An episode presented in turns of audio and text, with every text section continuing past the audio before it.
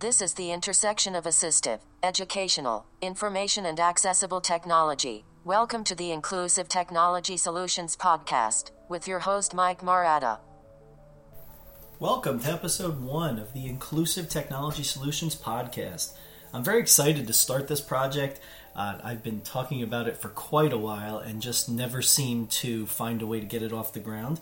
Uh, so, this is the year 2016. We'll take the plunge and we will get started what I'm hoping to share with you throughout this podcast is the range of technology supports that are out there to support individuals with disabilities. Um, we're thinking about the blurring of technology. I chose the term inclusive technology because of that blurring in the field of technology that we're seeing now with people with disabilities. Used to be assistive technology was expensive, fancy, complicated. People didn't want to use it fast forward to today, and technology is everywhere. Many of the assistive technology tools we use are consumer electronics that have been used in a unique way to meet the needs of a person with a disability. Uh, so that's what we'll focus on as we go through this. Uh, some of the topics we'll talk about mobile devices, we'll talk about wearables. That's a huge subject that I think will just explode in the next year or so. Uh, so we'll look at watches and any other type of wearables that might be out there. Um, we'll talk about Chrome. If you've followed anything that I do online, I talk a lot about Chrome. I love Chrome. But we'll talk about beyond Chrome, even technology supports that are profile based, where the supports live in the cloud, and we can use any device to access them. And I think that's what we'll see in, in the future for technology supports. Uh, so that's what we're going to do in this podcast. We're going to do that. You'll hear from me quite a bit. Um, unfortunately, sorry, that's just the way it's going to be. But you'll also hear from experts, people that I would call friends in the field of assistive technology. And they will talk to us. They'll come from an array of backgrounds. They'll come from K to 12, post secondary, employment, uh, community living. They'll come from all those backgrounds. Each episode will have a feature interview. We'll we'll pull one of those people aside and we'll talk with them about technology and where they see the field going. Um, but not just the tools. We won't spend our time focusing on just tools. We'll spend our time looking at solutions, innovative solutions. And yes, that will include tools, but more importantly, it's going to be strategies and ways to meet someone's needs with technology. So I'm glad you're here. Let's get started. And now the Inclusive Technology Solutions podcast featured interview. Well, in future episodes, this is where you would hear an interview between myself and a professional working in the field of assistive technology. But since this is episode one, I don't have any interviews yet, so you're stuck with me. Uh, but what I did want to do, instead of an interview, I did want to highlight uh, a program I'm working on that I'm really excited about. I want to share. Uh, it's called Technology Beyond the Classroom. It's something that started last year as a grant that I received through our Tech Act project in our state, uh, Disability Rights New Jersey. And I developed a six week training program uh, for individuals with cognitive disabilities to learn about mobile technology and how they can use it to become more independent. And so I partnered with a local ARC, the ARC of Monmouth, and delivered this training across the six week span last summer to approximately 25 individuals. What was interesting about this program is I went into it expecting to show them all the features of different kinds of devices tablets, smartphones, iPads, Android, any of the things that came in. Uh, but what I found was that all the participants, actually to a person, had either an iPhone or an iPad. So, what we ended up doing over the six weeks was learning about all the built in features of these devices. It was fun to talk with them about the idea of what do you do with your device. Many of them had smartphones, and when you ask what they did with it, they did nothing more than text, take pictures, go on Facebook. Uh, no one used the calendar. No one used the reminders app. No one used uh, the maps no one was using any of these pieces that were built into these devices that we could use to make them more independent as they go out in the community.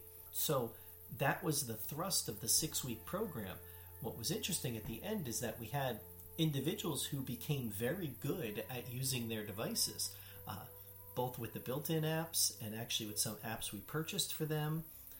We showed them how to use the built in accessibility features. Uh, many of the individuals were not readers. So to get them to use the speak selection that was built into the iOS was huge. Uh, now they could listen to texts from someone. They could go to a web page and they could listen to it spoken out loud. So even just showing them that was a huge step forward in their independence. Uh, but what's really exciting and why I wanted to share it uh, is that I've recently started the next group of individuals. So I'm starting now with a 10 week program. And what we're doing in this 10 week program is similar to what we did in the summer.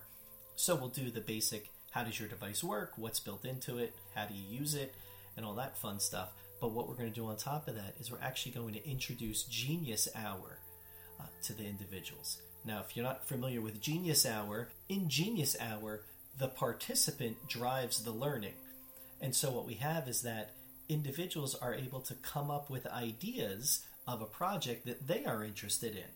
And so, what we're going to do is we're going to have some discussion and we're going to generate some ideas, and they are going to lead their own learning. And what I'm hoping is that they will use the skills that we've developed over these uh, past weeks to research topics, to connect with people online, to develop a plan to finish their project, and then demonstrate what they've learned through an electronic book that they will create on their mobile devices using the Book Creator app. So I'm very excited about that, and we're just starting it now, so we're really just in the brainstorming part. But I did want to share that about that program that I'm working because it is very exciting. And uh, as we go through the podcast in future episodes, I'm hoping to have interviews with some of the participants and the staff and just kind of give you updates periodically about how we're doing with this process as we move through it. Starting with the next episode, we'll have featured interviews with uh, individuals who deliver technology services to people with disabilities. So keep an eye out for that. Learning, sharing, connecting with other professionals. Twitter provides an amazing platform for professional growth. Every Wednesday night at 8 p.m. Eastern, a dedicated group of people connect online, in real time, to discuss the most important issues facing individuals with disabilities and the technology used to support them. This is the AT Chat Review.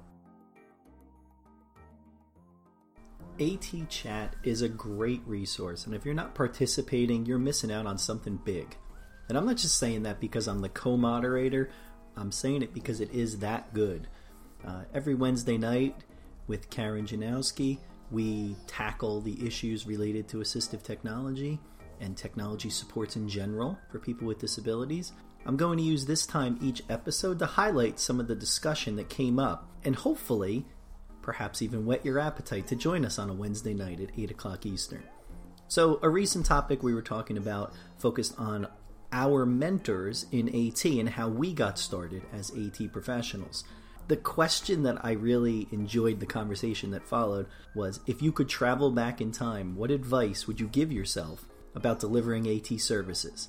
Right away, when that question came up, and of course, as the co moderator, I knew it was coming, my first thought was right away talk less, listen more. Everyone has ideas to share, give them a chance to help develop the solution. Jim jumped in and said, Consumer's voice is most important, even if you think you have the best solution.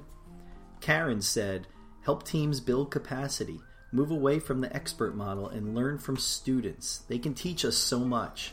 Vicky said, Don't be afraid to take the time up front to build consensus around a solution.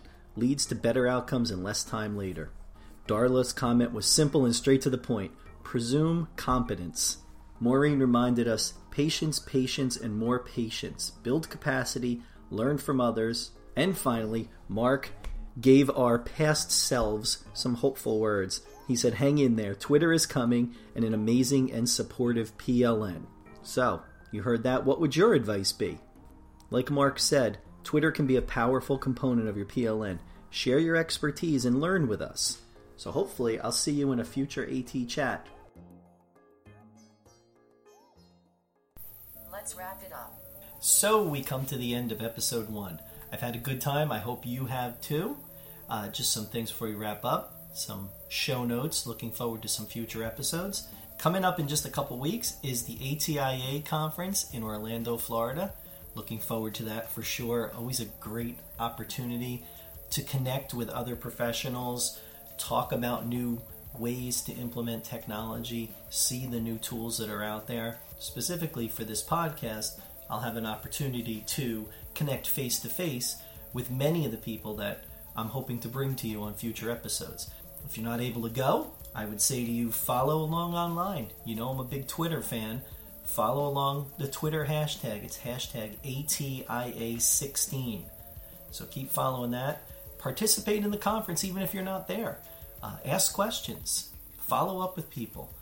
Learn new information. You don't have to be there in order to learn. So I hope you do that. I want you to be part of this experience. So I have a tool called SpeakPipe that's loaded on my website, and it gives you a chance to leave recorded messages that I can play in a future episode. So just head over to my website, mmatp.com, and click on the link for the Inclusive Tech Solutions podcast. Record your own message for an upcoming episode, share a comment, a resource, a good idea, whatever you want. We all have something valuable to add to the conversation, and I look forward to having you be part of the podcast. Thanks for listening to episode one of the Inclusive Technology Solutions podcast. This podcast was produced by me, Mike Marotta. The music in this podcast is by bensound.com and is used under the Creative Commons license. Until next time, keep learning and keep sharing.